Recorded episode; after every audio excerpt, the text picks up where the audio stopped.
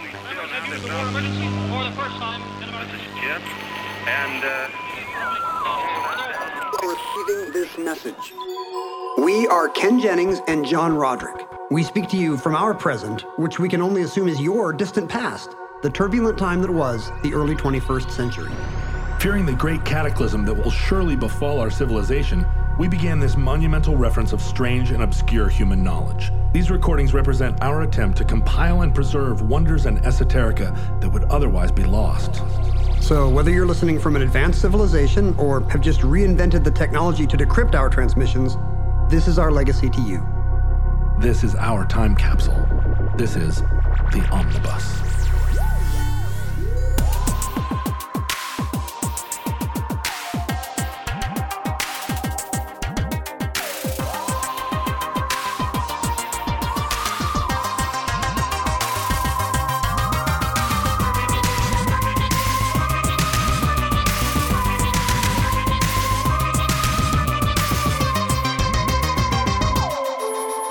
You have accessed entry 1285.PR2413, certificate number 44411. Telling the Bees.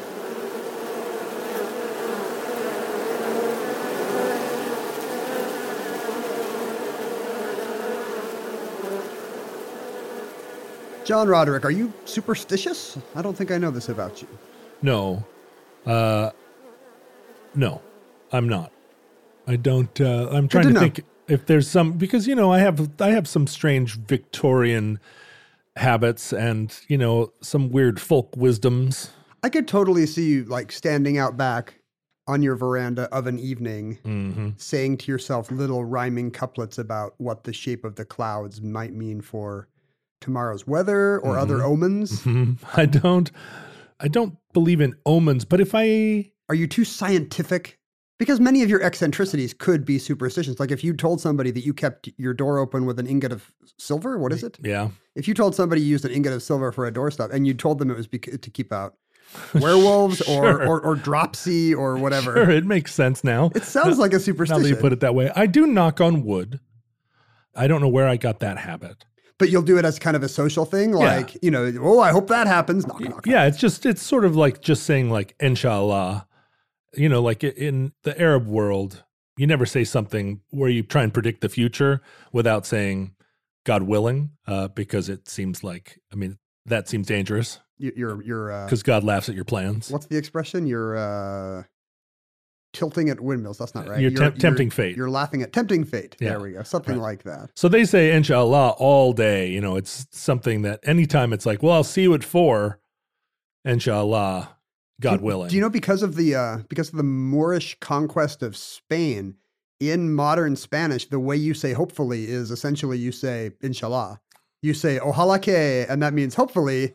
And what you're really saying is, I hope Allah grants Oh yeah. And of course, these are like Francoist Catholics saying this, but what they're really saying is, I'm a secret Muslim. Yeah, that's right. Secret Muslims. But so I, I knock on wood that way if I'm like, oh, you know, nothing bad could happen. What if I were to sneeze right now? Hold on, I'm gonna, I'm just gonna. Okay. Phew!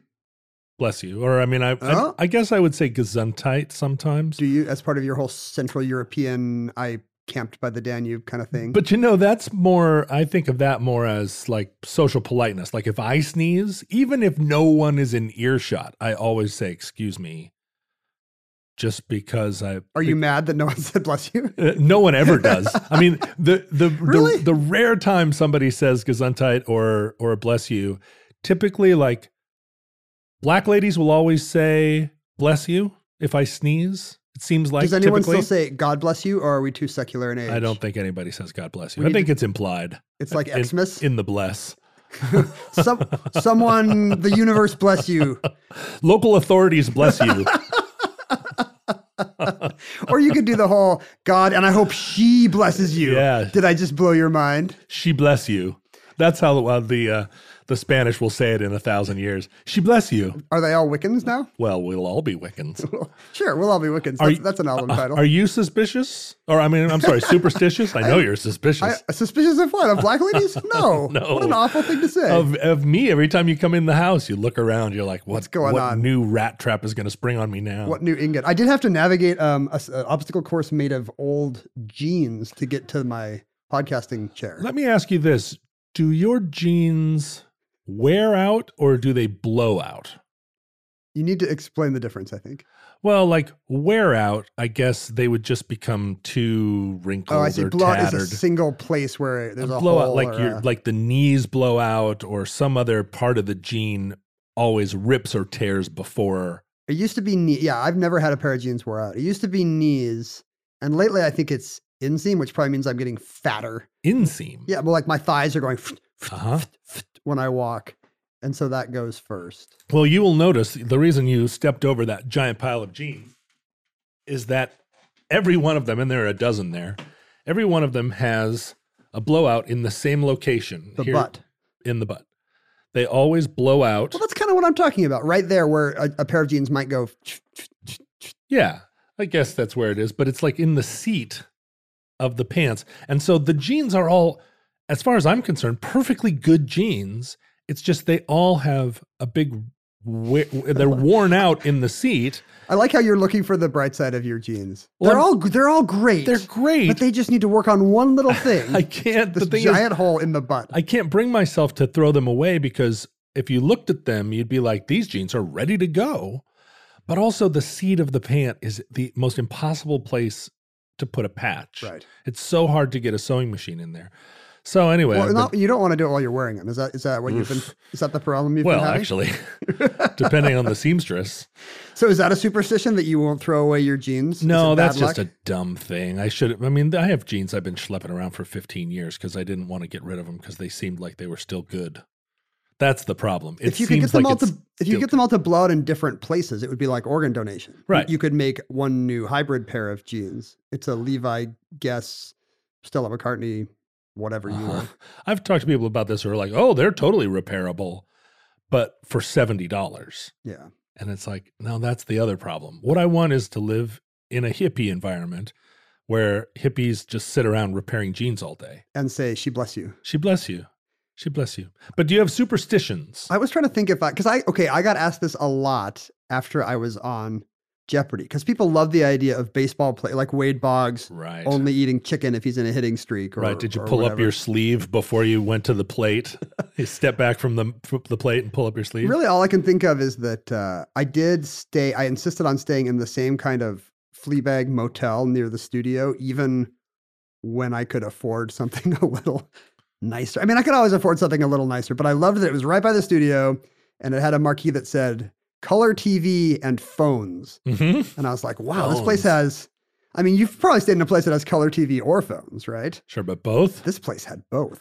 I was going to say that you insisted on every time dressing like a mid 90s Mormon computer programmer.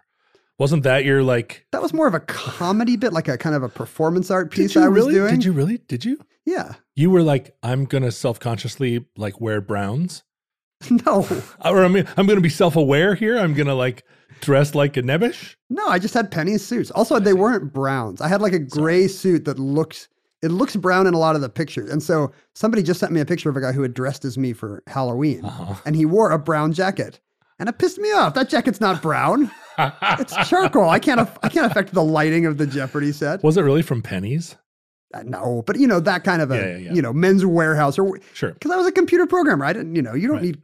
You can wear gross cargo shorts to work Even every then day. you could, let alone now. Now you just wear your Punisher t shirt. Yeah, now I don't even put on the cargo shorts. Like everything's optional when you work at home. But you you had that thing where you would kind of throw your beeper down like as a mic drop that people like to point out. but No, that only happened a see, couple of yeah, times. see, you don't know my oeuvre. That's that's like one YouTube clip. Sorry. I don't know your oeuvre. Uh, okay, so but no do you knock on wood? I don't knock on wood. Would you walk under a ladder? Um, that just seems like it's not super safe for the guy on the ladder. Yeah, but let's say you're walking along and there's a ladder, there's nobody up the ladder. I'm aware of superstitions. Like I'll point it out when a black cat crosses my path or if I'm on floor 13 as a curiosity, but it does not trouble me. Yeah. I do have little private games. I, do you think this is the same as superstition? Like I was realizing that I have all these little games I play with myself, like um not sexual ones. like uh, when I go to a movie, if they say the name of the movie, I will clap quietly. in the f in Yeah, the movie. If somebody in the movie says, and it doesn't happen much in Birdman or The Unexpected Virtue of Ignorance. that that famous scene where where they're like, "You're just one of those reservoir dogs," and you're like, "Yeah." I, I love it when it's the last line of the movie. I guess we were all just a bunch of reservoir dogs. Yeah. so you quietly clap. Oh, okay. But if you go to Hamlet or something, you're going to be. you're yeah, gonna be- right. you're going to be. Oh, you don't busy. have to do it every time if they say that. No, you do. You- You, you do do, it have to every do it time. You every time. You Whoa, do. And it's not that if you don't do it, something bad will happen.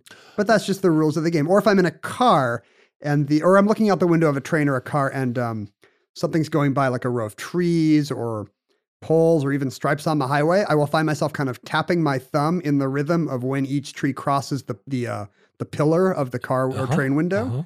Um, But th- those things feel because I do a lot of those things, but those feel like sort of like not obsessive compulsive yeah, not behavior. OCD, but like borderline OCD. Like if I'm if I'm just walking along, I don't I don't have to perform any rituals. But if I start to walk on every brick, Yeah. I have to then complete the task. Well, you don't want to break your mother's back. She's, she's but- very nice and vigorous. But like if I'm walking along and I touch every phone pole, Yeah. if I do three of them, I have to do thirty of them because I'm not going to leave that job undone. but that's maybe how superstitions start you know back in a, a pre-scientific era you know people would realize because you know the jeopardy stuff i just did because i thought uh, having a good routine would be smart it's like ichiro doing that weird stretching thing before he swings Yeah, that's what I was referring to. right but like let's say you're you're living 20000 years ago and the one day that you don't you have a little thing where you rub your thumb on your axe handle and the one day you don't do it grandpa gets eaten by a smilodon Right. you'd remember that. Yes. Probably. Grandpa wouldn't.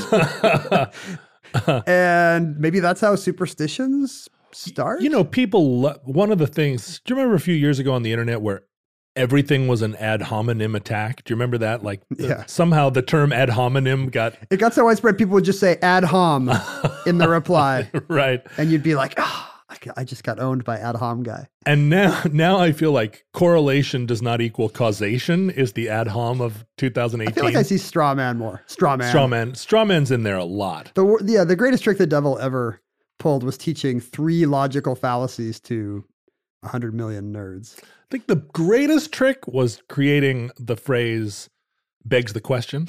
that was the greatest trick that the devil ever pulled. Since it clearly means raises the question, but actually doesn't. I think I think also uh, the the the word irony being like I don't know the word irony has never made sense to English speakers as far as I can tell because it gets used a hundred ways, almost never referring to actual. There's a lengthy irony. there's a lengthy chapter of my book. I, I commend it to you, John. oh. I commend Planet Funny chapter six to your reading. the word irony. it traces the history of the word irony. I will go read it this afternoon. Let's take a break right now. I'll, I'll read my autograph copy that's just right in the other room. Um, Oh wait a minute, I don't have an autograph copy. You sent me your galley.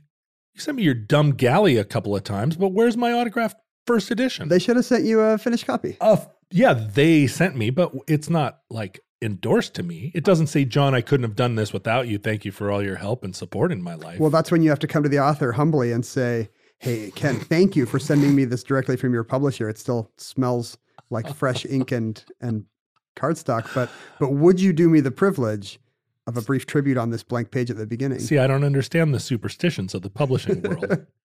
Yeah, what, what's the difference between superstition and etiquette? A lot of things that we say are etiquette are really just sure. super. I mean, so, some etiquette has clear uh, utilitarian value. You know, giving up your seat on a crowded subway to an elderly person or a pregnant woman is not like, boy, who's the first weirdo that did that? Well, and wouldn't it be great if that action was actually connected to a feeling of bad luck if you didn't. Yeah, exactly. If you don't The get soul- up, you know. the soul of the fetus will whisk into your body and make you say awkward things to the opposite sex unless you give up your seat. We should actually we should start connecting etiquette things to superstition just because there's so little etiquette in the world. Wh- Why do you use the left fork for salad? Well, actually, that's because in some cultures, uh, if your right hand touched salad, your lettuce crops would all die for a generation. That's right. If you wear cargo pants to a wedding, you you will make the fields fallow for a Wh- decade. What if that one actually did have some real story? Like, uh, no, cargo pants is what you want to a wedding. Think of all the things you could hold in all those pockets. Sure, all the cake you could take home to your spouse that has agoraphobia and didn't didn't join you. I'm thinking of some case where the, the couple needed some Leatherman or something and nobody had one. And the one guy in cargo pants is like, Well, the thing is, if if you're if you need a leather man, you should you're going to be wearing a utility belt.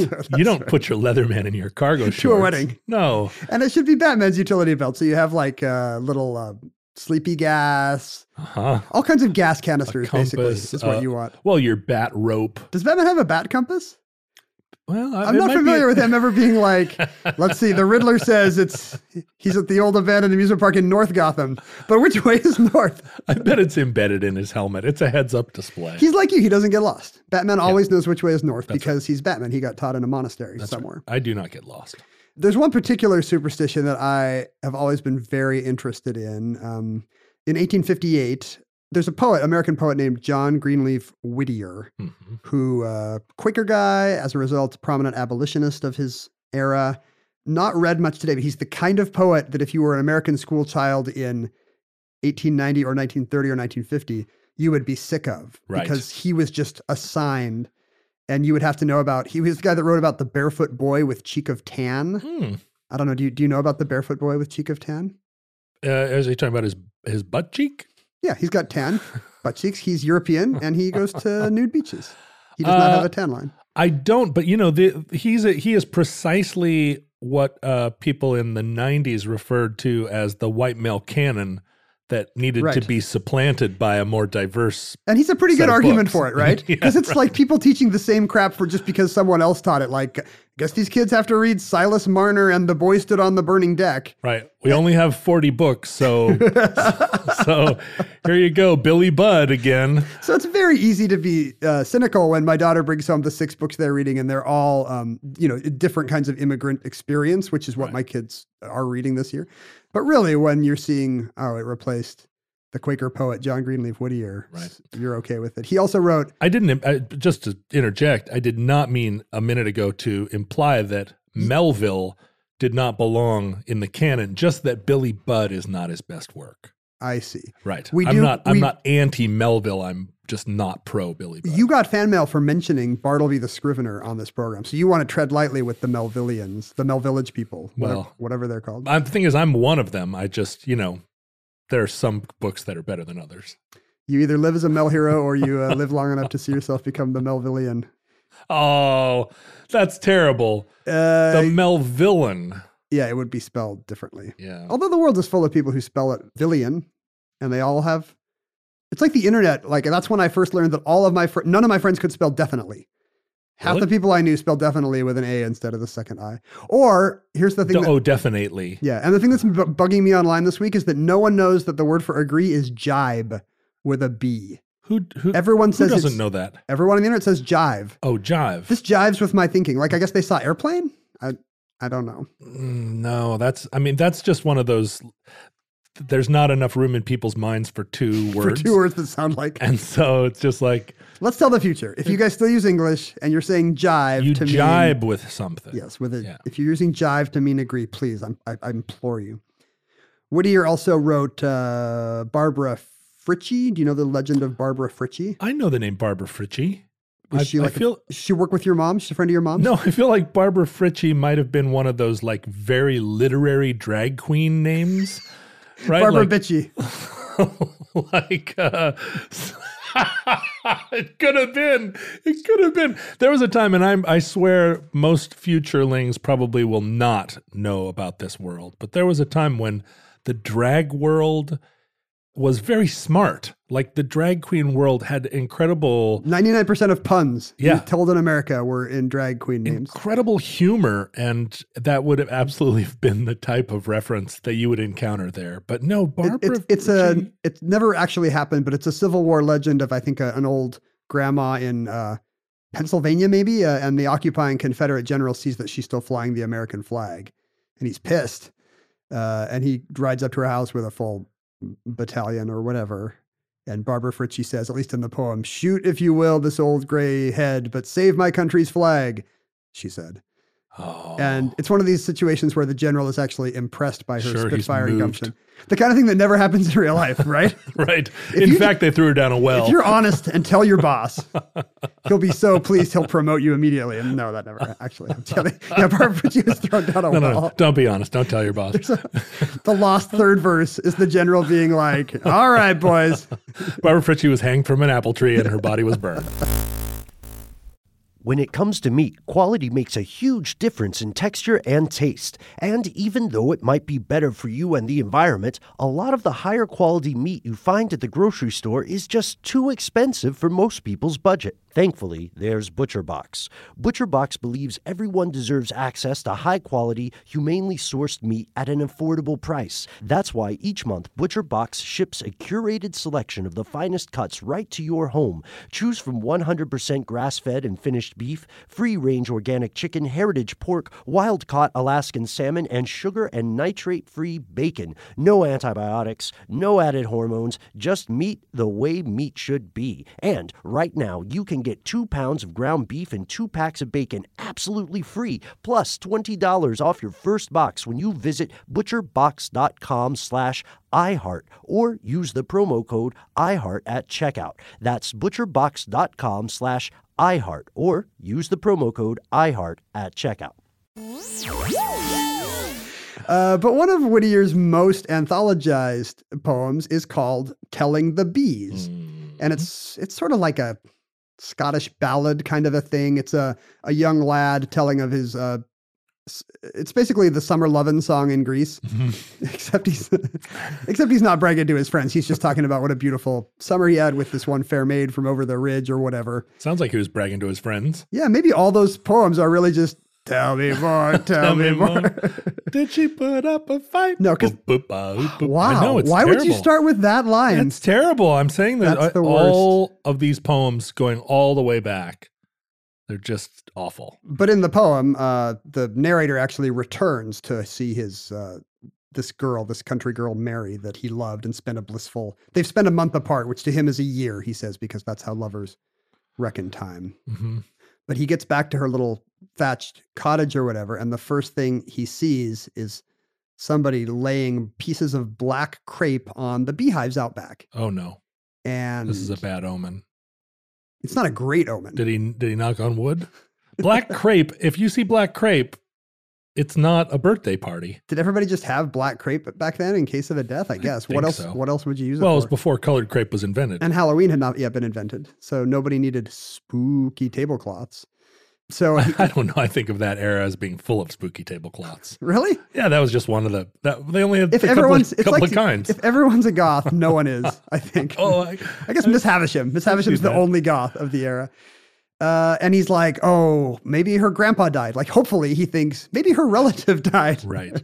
But then he sees uh, a servant girl out. He sees grandpa sitting on the porch, and the servant girl uh, is out singing to the beehive. And he doesn't think this is odd.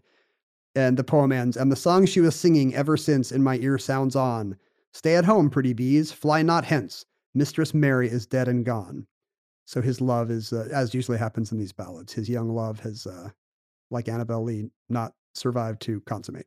Not survive to haunt you on Instagram, where you have to wonder whether or not to unfollow or to continue to follow and be tormented by her. Is that what happens By to, her to- happier to, your, posts? to your late girlfriend? No, this oh, these doesn't. are exes. Yeah, this doesn't They're, happen. they're not dead and on Instagram. Right. I mean, in the old days, right? If you if there was a chance that your that the girl that you had a summer fling with would then die of cholera, and you'd That that'd be perfect. you'd get to mourn her, but but not have to like ever think of her having fun somewhere else for the rest of You'd, their you'd life. be at brunch, you'd be like, oh, I'm still friends with all my exes. Yeah. Because they're dead. because they all died. they all died immediately. and you're not Bluebeard or anything. They really did just no, it they all just die. died of poisoned well water. Or, Well, but um, back then, in a uh, they tornado. wouldn't haunt you on Instagram. They would all literally haunt you. Right. You would see Annabelle Lee floating outside your garret window. well, if by everyone's a night. goth, then no one is. Uh, the funny thing is, he never explains in the poem. It's all just taken for granted that you would just see somebody. The servant girl would be singing to the Of bees. course, you'd be telling singing to a she's singing to a beehive because Mistress Mary died. Like to him, the the shocking part is that his girlfriend is dead, not that a servant girl is talking to her bees. To me, he's burying the lead, and that's because that w- this is a venerable tradition that country people in Whittier's day would have known, and not just in 19th century colonial or 19th century America, but also back in Britain, in Ireland, Scandinavia, Central Europe, Germany, uh, all your all your parts, Moldova, Mhm. Moravia, Moldavia, Latveria, Uh-huh. Wakanda, like they all. Z- Z- Zamun- what was it, Zamunda? Yeah, uh, Zamunda, The, the- right? the, country from Right. coming to America. Bulgogia. Uh, they would all have this tradition, which is that when something, some big news happened in the household, specifically a death, one of the first things you had to do was to let the bees in the beehive know. Yes. If not, not just a breach of etiquette, but like a terrible omen. Sure. No, you would uh you you would suffer real consequences. Yeah, the bees would probably die. Um, Or or split. yeah, so th- there's essentially two different variants of this belief. And I think one of the common ones is that if a member of the family marries and you don't tell, the bees bail. And that's bad for the family. You need the honey Right. and you need the pollination for your garden. they're just they're offended. The Yeah. bees are offended at that point. They're like the um like the whole plot of Sleeping Beauty is based on somebody not getting invited to a baby shower. and getting pissed and not having Facebook. So she curses people. Uh, it's the same thing. And then if it's a funeral, if a member of the family dies, then if you don't tell the bees, they will die. And I assume bring consequences on the family as well. Like bad things could happen to you. And maybe the bad things are all bee related. Like you just don't get honey and you don't get, your garden doesn't look as good next year. I mean, if you think about bee related bad things, that's a pretty long list. like them swarming and, and, and killing you with. Well, I mean, uh, we're living in a world where we're where we fear the loss of our bees and it it has dire consequences. It's funny that now this is some kind of modern end times thing, but even back then, on their small little individual economy scale, like one of the worst things they could think of would be to lose their bees. Well, this has roots in the ancient world. Yeah, like the bees have been associated with the gods back to, like I know in Greek myths, Zeus and Dionysus were both fed by bees as babies. As Bees would bring them milk and honey. Um, and so that begins, or at least continues, the tradition of bees being some kind of divine messengers. In, in medieval England, they were called the birds of God, which is proof that medieval people were very religious and very Mhm. bad at zoology. they, they did not know how to tell birds from bees. did not know about the birds and, and the that's bees. one of the first things they teach us. right. But like priestesses in the ancient world were called bees. Like the name Melissa means Yeah, it's bee. Greek for bee. yeah. And I always just assumed, yeah, because bees are so important economically. And that's true. You- Like it, Europe did not have sugar until essentially the Crusades brought knowledge of. I mean, the Greeks and Romans had enough trade with, say, Egypt to know, hey, there are these plants that have compacted honey in them. But in general, knowledge of sugar was lost in Europe until very late, and even w- well into the time when people knew that the uh, Middle Eastern and India, people in India and, and Arabia had sugar, honey was still the most common sweetener Hmm. because that was all they had. Because the, all they had were natural food co-ops. right. They didn't eat refined sugar. They had homeopathic sugar, Yeah, which is because called it, honey. It, it was bad for you. That's why you need vaccines. But the bees are also uh, connected with um, people in strong ways. There's this idea that, you know, today we maybe have this idea with dogs and cats. But back then, the idea was that bees were closely connected with the souls of people. And I'm not sure why. Like Oh. Plato wrote, for example, that he- he believed in the transmigration of souls and different kinds of people could be reincarnated as different kinds of animals. And this probably comes from seeing human traits in animals, be, seeing like a donkey being stubborn and being like, oh, that was a stubborn old guy who came back as a donkey. But his view was that people who were kind of sober minded, uh, quiet, uh, g- just normal good folks, philosophical in a normal way, but not schooled, would come back as as bees or ants, which Right. have a society, a complicated society, but Sure. The, I was just teaching my daughter the parable of the ant and the grasshopper the other day. about how the ants are good and the grasshopper's lazy. Y- I mean, I think that's the message of the parable of the ant and grasshopper. Were you teaching it backwards? As Because I you're, was- as 'cause I- you're a musician. As I was telling her the story, I was like, "Look, the grasshopper. This, there's this cool ass grasshopper. the grasshopper's got a lot of things on his mind. He's chilling a lot, you know. And I these, definitely. these, and these ants are just a huge bummer for him. I'm not anti grasshopper. I'm not necessarily pro ant. I'm just. I'm. I always take a middle view. I like that you teach the controversy in, in all of Aesop's fables. like you know. there's this cool there's this cool hare who likes to show off because he's awesome. and this kind of boring turtle that's just plodding away at his daily routine. I remember it was a an event that really stuck out in my young life. I was in Morocco and was kind of had had formed an association with this kind of group of young guys, and we were sort of tear assing around. You were not tearing Um, ass. You were tear ass. We were tear assing. Your jeans are tearing ass. uh, my jeans. My I tear the ass of my jeans and I the, tear leg- ass. the legs inside the jeans are tear assing. in Got it. uh, in a town, but we were in Fez, and they were Fezians. Is that right? But I'd become a kind of They're not like, pheasants. uh, hmm, no, A pheasant of Moroccans. they were uh, they were you know they weren't a member of the pheasant class. They were Fezziwigs. they were a member of the uh, mercantile class. Gotcha. Did you say Fezziwinks? uh, anyway, so one night we were all kind of crouched in an alley telling stories. And one of the guys started to imitate his friends by portraying them as animals. And, and his point was that in every group of six people, one of them's a rooster, one of them is a pig, one of them is a donkey, I'm taking notes. one of them is a dog. One of them is a cat. And he he went around this group, and you were just like, oh my god, he is the rooster in this group. And the kid, you know, that he was pointing to and like imitating, like the kid was like smiling and acknowledging. No, it's that- true. He he's got like, me. I'm the rooster. It's true. And the you know, and the pig was like, yeah, I'm the pig.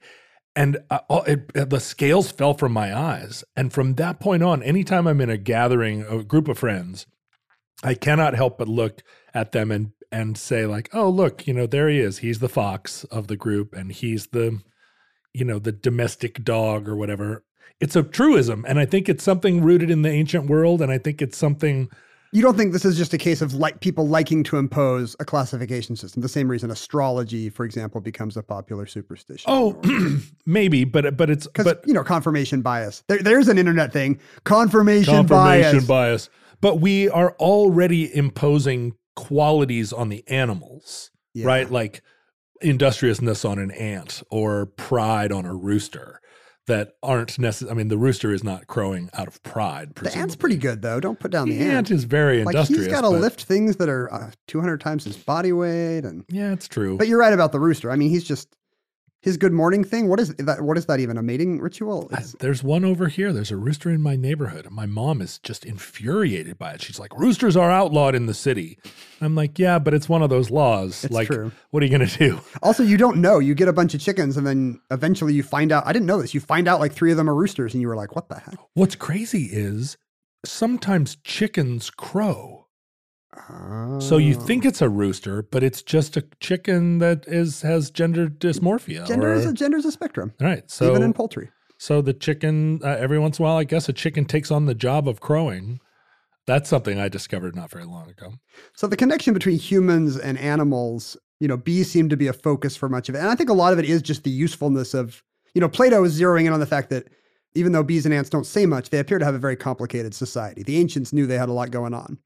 And it's easy to look at a beehive or an anthill and be reminded of a city, right? Right. Plato's an urban and the way guy. that, you know, the division of labor. division of labor. But the bees were associated with death and the underworld, Yeah, um, which is a connection that I always maybe struggled it doesn't make sense. If you had to more pick, to connect. if you had to pick an insect, you would pick maybe the flies that hover over a Ooh. body Gross, but that's Or not a- who you want to lead you into the underworld. or a dung beetle. follow a bunch of flies. I follow the flies. I mean, a lot of the importance of bees is just because you know people just loved honey. They thought they're like this. This is some good ass honey, and they're like bees are the best. Like uh, bees are mentioned very favorably in the Quran, for example. Right. Like Muhammad said, there'd be honey in heaven, and so therefore, in a lot of Islamic traditions, it's a sin to kill a bee because you're not going to have your good ass baklava without a bee. Well, the bees obviously play a huge role in Mormonism, right? Oh, that's true. And that's, that's again the industry. In Utah, you see bees as a as municipal symbols. It's the beehive state. Yeah. So you know how in Washington we've got uh, George Washington's silhouette on all the state highway routes. Like Right. it'll say the number. And a lot of states have this. Like in Pennsylvania, it's a keystone, like of a keystone or of an arch, Right. keystone state. Yeah. In Utah, there's always a beehive, and it'll say like state route 16 on it. but it's 'Cause not it's the just beehive state. it's not just honey. I- If in an agrarian society, you're going to need bees to Sure. pollinate your crops. All you're your- not all your crops and your fruit trees and and I wonder when but when did people figure that out? They must not have known the I guess you see them you know hovering over flowers. But yeah, I, I don't know. I mean, you beekeepers kept bees early, early on. That domesticating bees was a an early invention.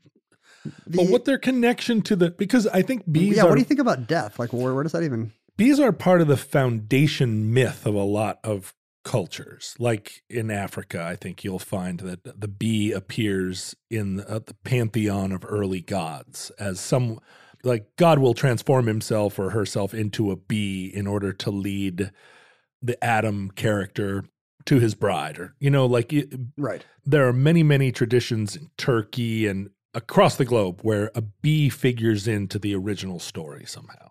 I wonder if it's because they can sting you. Like God does not lots of nice sweet things for you, but he can be dangerous. Hmm. No? But the bee always seems in the foundation myths that I've read always seems pretty benign, pretty friendly. The stinger does not is Figure not in. part of the story. It's, Well, also, uh, you know, the Mayans have a bee god called Amusen Cab, who's often drawn upside down and angry. Not really sure why he would be. Hmm. Maybe they maybe they were confusing birds and bats, just like the British didn't know the difference between birds and bees. the, e, the bee turns up on as um, an emblem in like navy fighter plane culture. Sure, but that's the isn't that all about the Oh, it's- stinger? yeah, it's the stinger. 'Cause right. He, he- it seems like those always have like they're sticking their butt out at you and look- yeah, look, they're- but, out. but they're upside down, aren't they? Aren't they Oh, is that flying true? in with their stinger out and oh upside yeah, down? that's, that happens in cartoons Yeah, for sure. yeah. Uh, have you ever been stung by a bee? Yes. I was stung a couple of months ago. I was, I was running around Green Lake and I brushed this grass and I looked down and uh, the I, don't, I still don't know if it was a bee or a wasp, but it's still sticking out of me. It has Oh, it has yeah. not been able to disengage the Yeah. stinger. So I flicked it away with my finger. Did the stinger stay in you? It really hurt. No, I flicked it away and the stinger went out and I was like, oh good, this won't be bad. And I finished my run. Green Lake is like three miles, and by the time I get back, like my, it's all swollen up and like starting to swell down down blood vessel Ugh. uh, and whatever he injected, he got enough in there. Um, We have so many different kinds of wasps out here. I mean, not that many, but but I think a lot of the time when you look at something and go, "It's a bee," it's really a wasp. I th- and this was late in the season, and I, th- I think it might be a wasp. yeah, And wasps can survive; they can sting you and then just keep stinging you because they suck. I got a wasp inside my motorcycle helmet. I don't understand why I'm so phlegmy today. I mean, I generally am, but I'm, There's probably some superstitious thing you didn't do. You need That's to right. rub a brass doorknob three times in the eve, or fortunately uh, there's a brass doorknob right over there. phlegm will arrive. I do believe. I yeah, a wasp got inside my motorcycle helmet while I was speeding down the highway. it came up underneath and it was a full face helmet. So it just sat and stung my face 14 times before I was able to like because I slammed on the brakes and skidded off the road Yeah, I into the bet dirt. Nine out of ten people in that situation die. Yeah. And I, you know, threw the bike down and I'm s- just like wrestling trying to get my helmet off. And this wasp is just like bzz, bzz, bzz, bzz, bzz, Mm. just stuck in there. It was awful. You should have seen me. Like for a week, my face was, I looked like I had really gotten into it with a wasp. You went from the rooster of the group to the pig of the group. I did.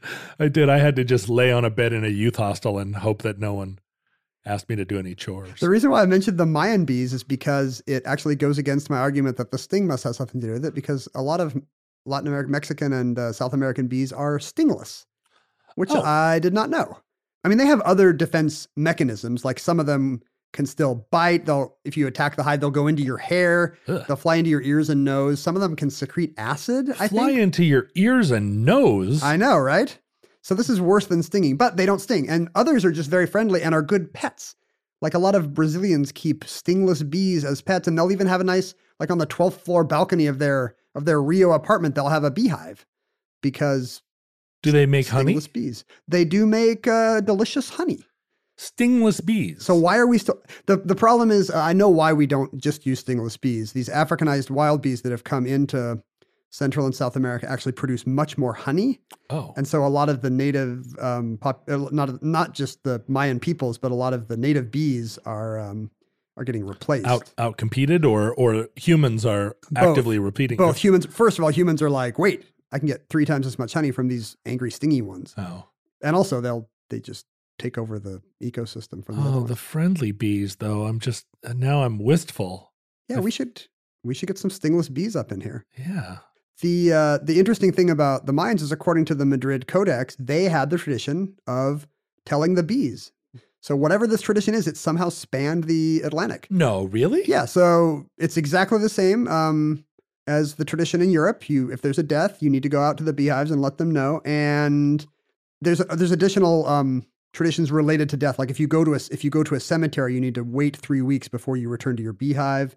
If you've touched a dead body, Whoa, now wait a minute. If you just go visit somebody in a cemetery or if you walk through a cemetery on your way somewhere, you need to wait three weeks before you go to your beehive? And it's worse than this. If you touch a dead body, you need to wash your hands and arms with an orange leaf for three straight weeks before you can be cleansed again for your bees. wow. Oh, this is in Central America? Yeah. Or oh I see. And there's other traditions like that in Europe that, you know, kind of the old cleanliness traditions that, for example, menstruating women are should be kept away from the bees. Temples. Yeah. Oh, and from the bees. Yeah, and from the bees.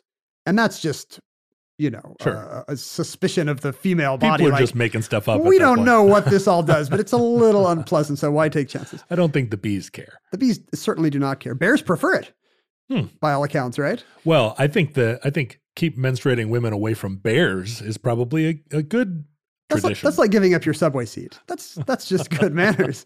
Let's um, keep you away from the bears.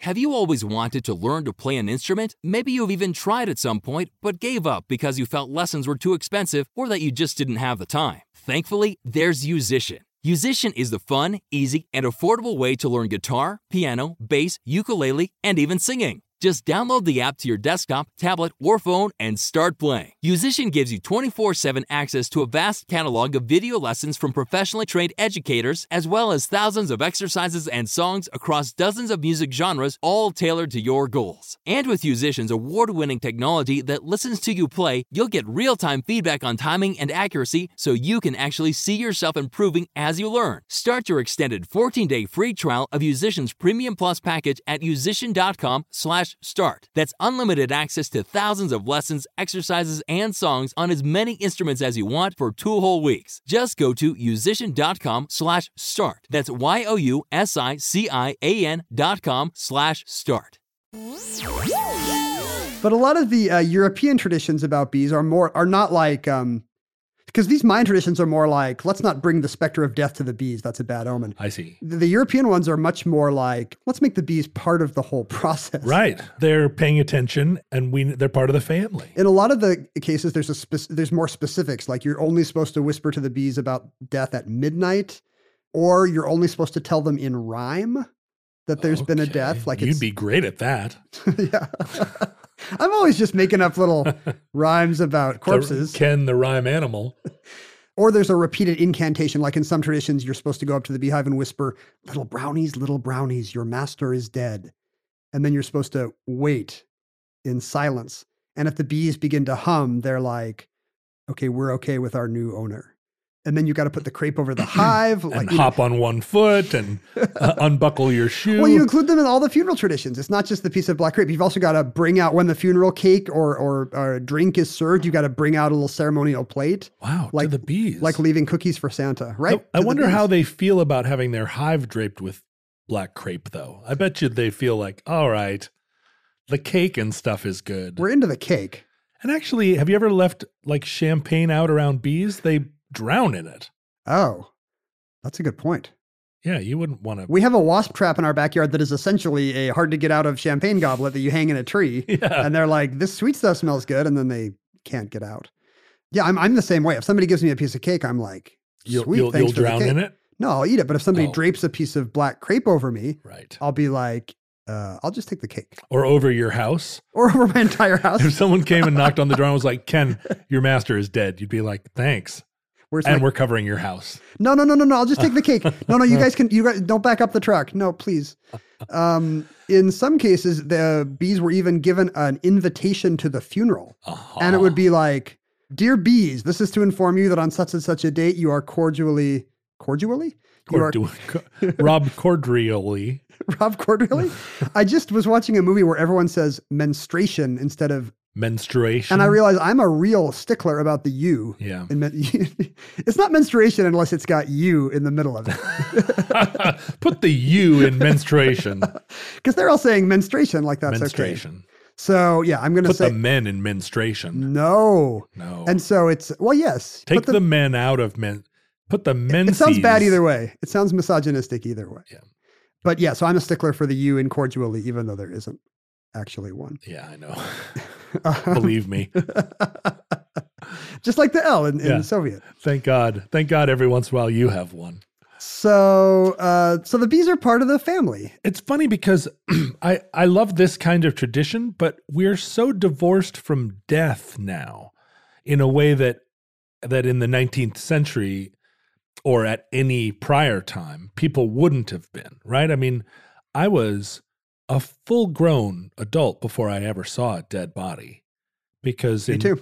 in our culture, we're just, you know, death is concealed from us and people die and just sort of aren't around anymore because the whole funeral process, the whole Well, also people living longer. people live a lot I mean, I was longer. in I was in college and I heard that my high school Spanish teacher had died, and I realized that's the first person I had ever known who died. I Right. lived 20 years death free, and which would not have happened in the mid medieval 19th England. century when I mean people had 15 kids and only 7 survived, but also people lived in extended families, so your grandparents were living in the house, your aunts and uncles, that was true of everyone you knew, and so people died all the time in ways that you would have you would have been confronting, you would have seen dead people and known dead people and so and you'd have been out talking to the bees all the time. Do you think it's healthier? I mean, I the, do. The bees get more conversation for sure, but for a person, It's healthier for the bees. just to have, right, they get they get company, they get cake, but for people having to confront this stuff.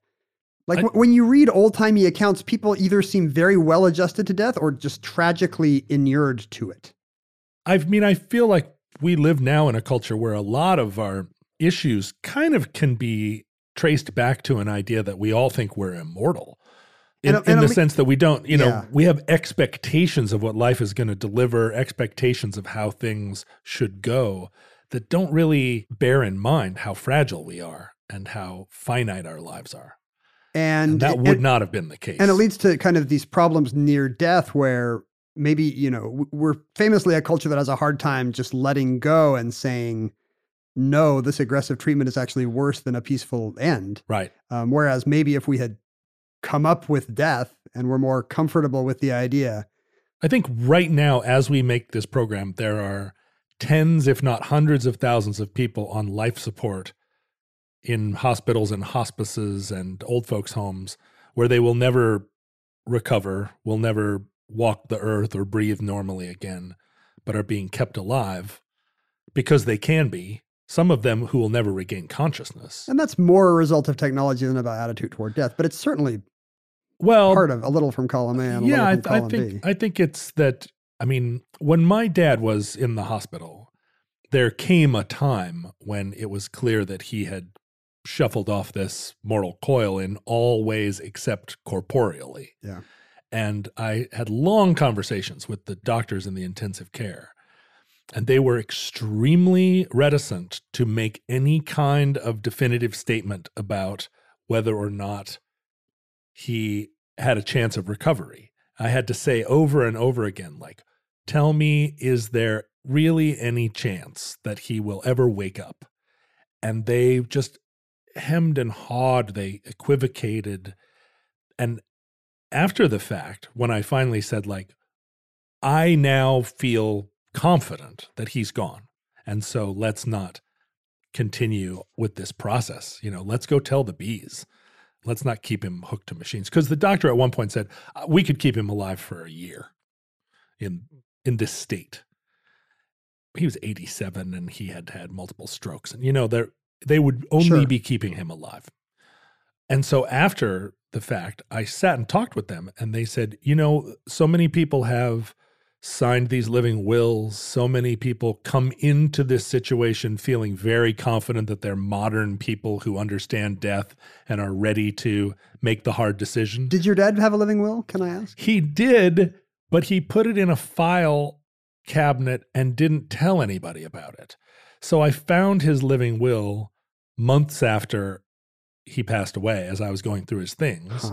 And it said, you know, don't revive me, don't use any extraordinary methods to keep me alive, don't intubate me even.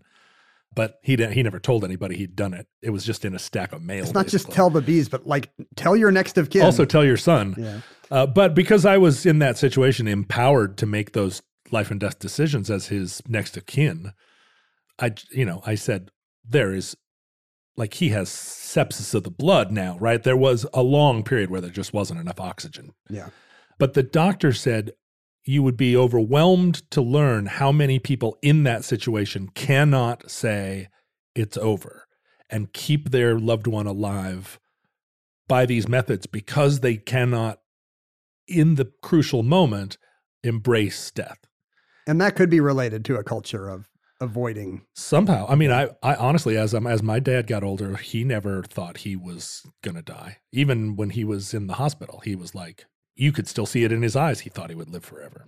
I mean, you always have. 100% of the That's right. time, you've You been have- alive. You have been alive. and you uh, you have to kind of plan for that, right? You you know if if I live, there's going to be stuff to think about and stuff to do, so I'm going to go with that as my plan A. Right. And I guess push too far, that's when you that's when you get into trouble. And in particular, I think probably the secularizing of the modern world, people are less confident about where they're when they die, where they're going. Yeah, I guess if you thought I, I will certainly see your, um, him again on the other side, Right. Or I'm I'm headed to meet my maker. Like this is exciting even. Although you you rarely see that in ancient traditions of people like uh, funerals aren't like celebrations Celebratory? of going through the portal, right? They're always sad.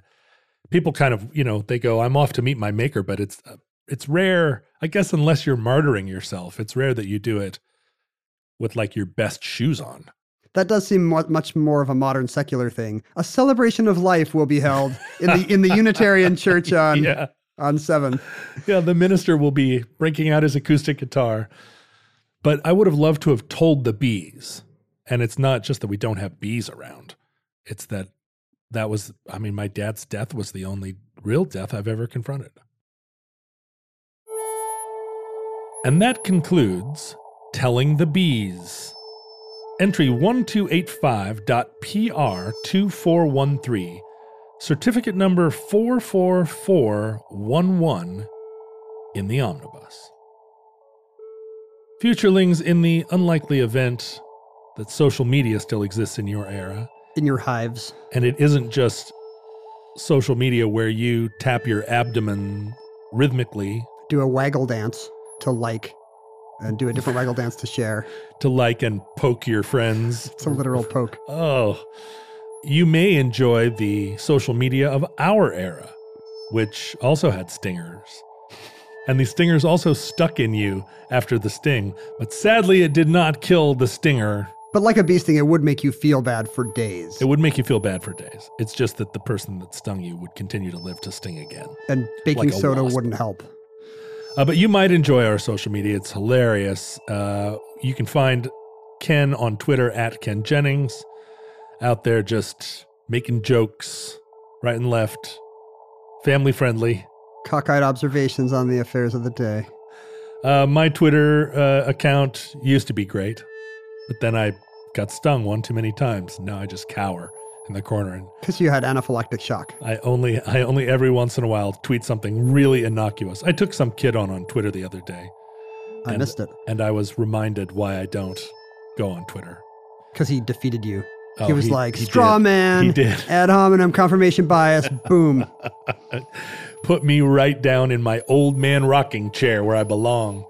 Also, you can find uh, me on Instagram where I just posted a 30 second video of my hat that got pulled off of my head by a tree It was waving in the wind. and it was twisting in the wind. That is the kind of content you cannot get for any money. Is the hat still out there? Nope, it fell at the end, and I picked it up and put it on my head and continued walking. Oh, so I just revealed I did not watch to the end of the video. yeah, it was 30 seconds long, and you got to 20 seconds, and we're like, boring. You know my uh, attention span is not 30 seconds just from doing this show. I was hoping the hat was still outside and you would have to walk out and whisper family events to it. No, you know, that's my life hat. Uh, it, it gives you life. You've worn it your whole life. It's, All of the above. I will wear that hat unto the end. Uh, they'll bury me in that hat. I've seen you in that hat, but I didn't realize it was kind of your only hat. It's not my only hat, but, it's it's, your- my life hat. You, you, when do you wear other hats Other occasions. I mean, I wear it. besides life? I wear it for special occasions. They're It from was- past lives. It was my dad's hat. It was his life hat. You know, it. I would give it to my daughter, but I don't think she wants it. My daughter will wear weird kid crocheted hats Oh, she until will. the cows come home. Oh, So if you want to pass it on to my daughter, she's like a, a child uh, after my own heart. Oh, no, I don't want to give your daughter my life hat. some, well, your daughter doesn't want it apparently. Well, some uh, maybe. What at I'm saying some- is maybe you're a father figure to uh, to Katie.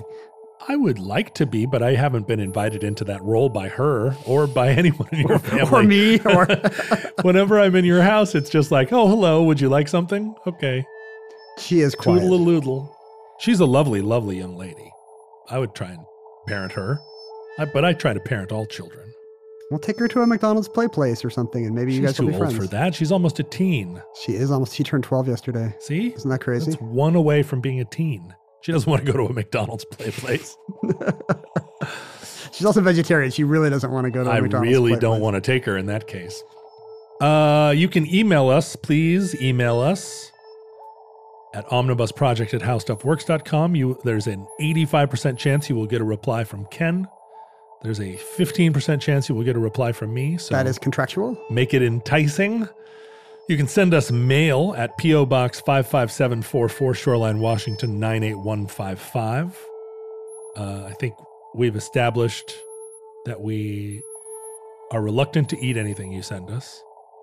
It's unlikely you're going to send us any custom tailored j- garments. We probably won't apply it topically either. Like, No. would you apply a lotion or a soap or a bath salt? No. Doubtful. Doubtful. I, I tend to be allergic to uh, perfumed soaps, and I don't want anything with CBD in it because I don't do drugs, and you don't either. So we don't want any of that pot stuff. I don't even know. It's oh CBD.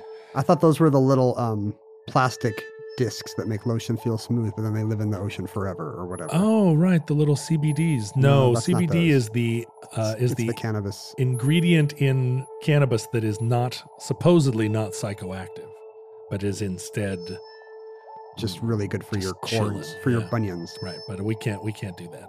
Don't ask us why. Uh, but most importantly, I think we'd like to direct you to our fan group on Facebook, the Omnibus Futurelings. We delight in their antics. It's a little beehive.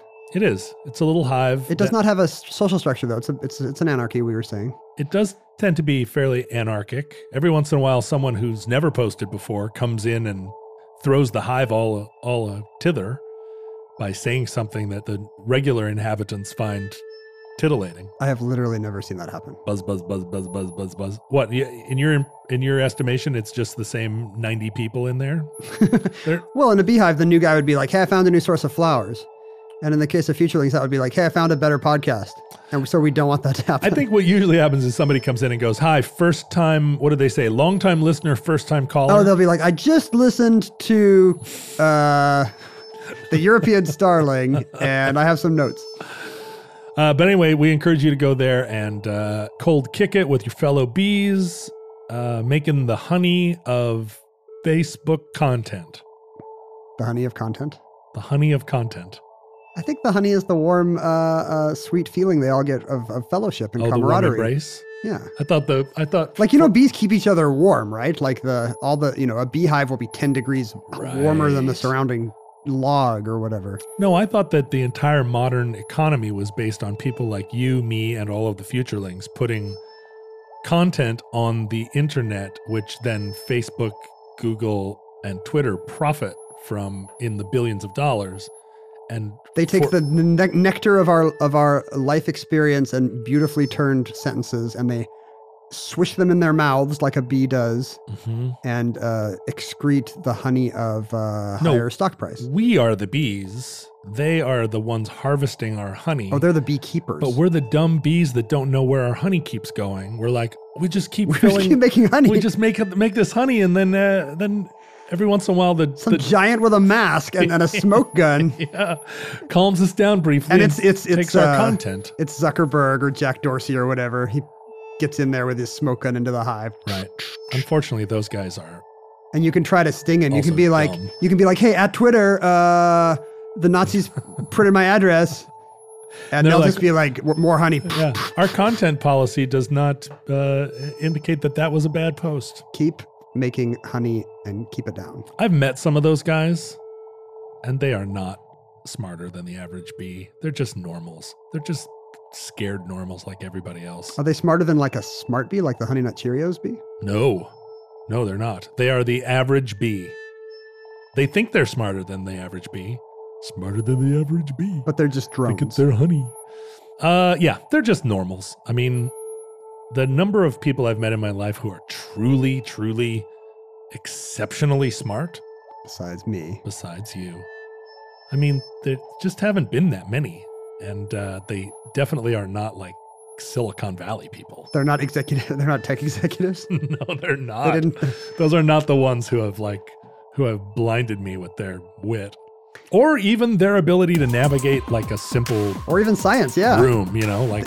There should be a song about tech startups called They Did Not Blind Me with Science. Listeners, from our vantage point in your distant past, we have no idea how long our little hive is going to survive. We hope and pray that the catastrophe we fear may never come, that the black crepe will never be draped on our planet. But if the worst comes soon, this recording, like all our recordings, may be our final word. But if the bee god allows, what was the name of the Mayan bee god? If Amusen Kab, the upside down Mayan bee god allows, we hope to be back with you soon for another entry in the omnibus.